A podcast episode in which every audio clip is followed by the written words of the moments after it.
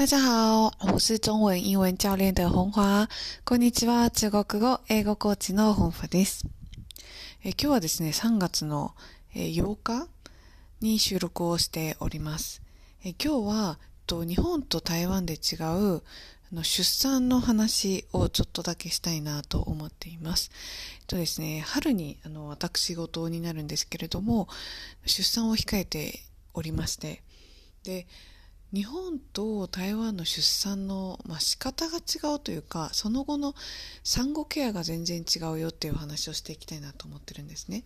でどういったことが違うかっていうと結構日本の方にも驚かれることが多いんですけれども台湾では産後1ヶ月ってものすごく重要な時期だというふうに考えられていますもちろんそれは日本でも同じ方もまあまああのその認識？1ヶ月産後1ヶ月はすごく女性の体の回復時期だからすごく大事だよっていうところは認識として持ってる方っていうのはいらっしゃいます。ただ台湾では産後ケアのセンターみたいなのが結構あるんですね。で産後ケアセンターでは何をするかというと、まあ、子供が生まれるじゃないですか。で生まれたらそのお母さんってすごい体力を使うわけですよ。でそのすんごい体力を使った後に赤ちゃんのお世話が始まると。でそういった時にこう他の人のサポートってものすごく大事らしいんですね。私もまだ初産でまだ産んだことがないのでまだ想像というかあの情報を集めたりとか周りの友人の友達周りの友人の話を聞いたりしているところではあるんですけれどもやっぱり実際にその産後ケアセンターもですねあの台湾でも見ていました。でその1ヶ月の時にその1ヶ月内でそのその産後ケアセンターで結構夜とかあの結構な頻度でも看護師さんが預かってくれたりとか指導してくれたりとかがあるんですね。その時に本当の自分の親御さんとか義理の両親は来ないのかって言われるともちろん来るのもあるんですけれどもそもそもそういう超優越っていう場所産後ケアセンターっていうのがもう完備されているのでもちろんお金はちょっとかかるんですけれど全然その後の回復度が違うらしいんです。でも一方で日本の場合は入院して出産後入院大体1週間ぐらいで普通は退院する。で長い方で10日間とかっていう感じなんですけれども、まあ、その時点で全然違うわけですよ。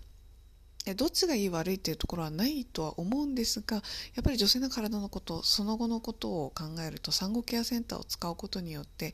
すごく体力は温存できるんじゃないかなっていうふうに思ってます。まあ、実際台湾で産んだ方がいいよみたいな感じで何度も言われてきたんですけれども、私はちょっと日本で産む予定にしています。で、産後ケアセンターのあの費用とかね、料金とかっていうのはネットで探せばすぐ出てくると思うんですけれど、決して安いわけではないです。ただ、その金額を払ってでも、あの台湾ではその出産を産後ケアセンターでしたいという方が最近すごく増えてる。もちろんそういった充実した産後ケアセンターがない時代の時はもちろん親があのお手伝いに来たりとか、まあ、今の日本のように、まあ、親がいる方は親頼れる方がいる方は頼れる方たちそうじゃない方たちはあの一般の何て言うのかな産後ケアをしてくださる、まあ、専門の方を呼んだりっていうのが一般的でした。ただし近年はすごくそこが発達していて私が知る限りではアジアでは台湾と韓国だけなんですよね。なのでもし日本でそういった産後ケアセンターとかができるとすごい需要あるんじゃないかなというふうに思います。私もそういうのがあれば もうぜひそこでお願いしたいなってすっごく思うんですけれども、まあ、ないのでですねあの自分の周りで協力してもらえる方に協力をしてあの行ってほしいですっていう依頼をしているところではあります。やっぱりねあの命を懸けた仕事というか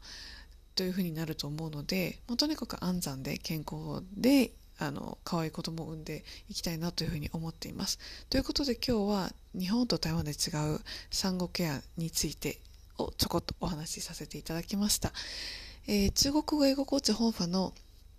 あの毎日あのアップしてるブログっていうのはインターネット上で中国語英語コーチ本ファと検索していただくとすぐにご覧いただけます。ぜひですね、あのプライベートのことも話していますし、中国語の会話力が上がるっていう内容もたくさん発信しているので、そちらでもご覧ください。ということで今日もお聴きくださりありがとうございました。謝謝大家收听，期待下次再见面。